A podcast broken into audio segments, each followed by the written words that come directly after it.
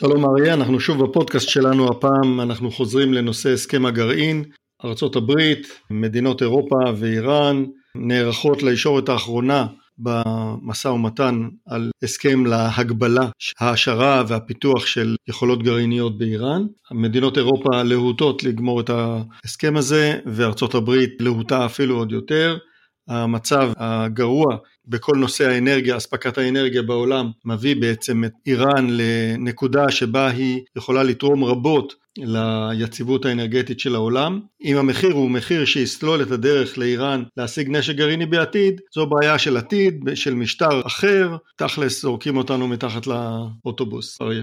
אני שומע על כך שישראל ממשיכה להתעסק בשטויות. כמו שאמרת, האמריקאים רוצים לגמור את הפרשה. שר הביטחון בני גנץ בוושינגטון נפגש עם היועץ לביטחון לאומי עם מפקד פיקוד המרכז האמריקאי זה הכל בזבוז זמן, בלבולי שכל, לא יצא מזה שום דבר ראש הממשלה יאיר לפיד מנסה לתאם שיחה טלפונית עם הנשיא ביידן וגם לא מצליח ועד כשראש המוסד אה, דוד ברנע אמר בשבוע שעבר דברים קשים אמר שההסכם יהיה אסון אסטרטגי ושארצות הברית רצה בעיניים עצומות אה, להסכם עלו עליו למה הוא מדבר? למה הוא מדבר? כי הוא היחידי שיודע, היחידי שמדבר דברי טעם ולא מקשקש בשכל ומנסה לשכנע את האמריקאים להצטרף למאמץ הישראלי. דבר אחד ברור, לאיראן תהיה פצצה, ישראל תצטרך לחיות עם המצב הזה במשך 12 אה, שנים של ממשלת נתניהו, חוץ מלהביא את הארכיון הגרעיני ולחסל לפי מקורות זרים כמה מדענים, לא עשו שום דבר, גם לא נערכו לקראת התקיפות שעלולות להיות אה, נחוצות באיראן.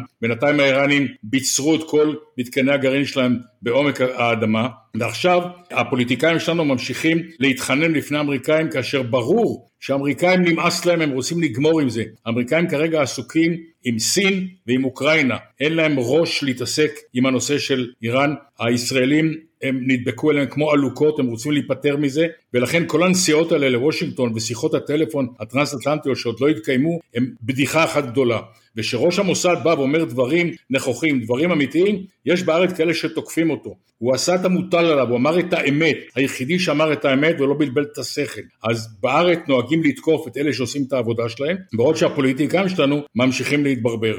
אנחנו זוכרים את העמדה של המוסד לאורך השנים הייתה לעומתית ביחד לעמדות המדיניות של ישראל וגם מול חלק מהעמדות הצבאיות של ישראל. אנחנו צריכים לזכור שהמוסד למעשה הוא הגוף היחידי שעשה משהו בנושא הגרעין האיראני. אה, מה שדיברת על 12 שנה זה אפילו יותר. העובדה שלאיראן אין פצצה היום עדיין, אפשר לזקוף אותה כמעט אך ורק לפעילויות שהמוסד עשה בעבר, ייתכן שגם עושה היום. קשה לי להאמין שבתקופה האחרונה נתנו למוסד לעשות את מה שהוא יכול לעשות והביקורת של ראש המוסד על הנושא הזה יכול להיות שמעוגנת בכך.